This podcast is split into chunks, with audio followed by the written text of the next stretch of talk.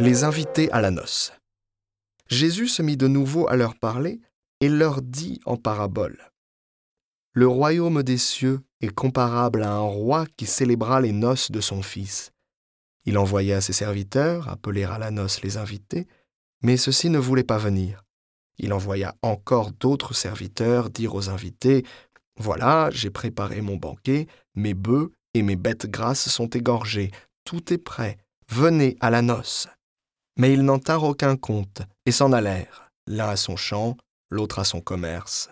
Les autres empoignèrent les serviteurs, les maltraitèrent et les tuèrent. Le roi se mit en colère, il envoya ses troupes, fit périr les meurtriers et incendia leur ville.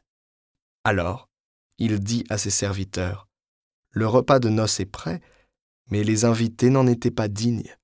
Allez donc aux croisées des chemins, tous ceux que vous trouverez, invitez-les à la noce.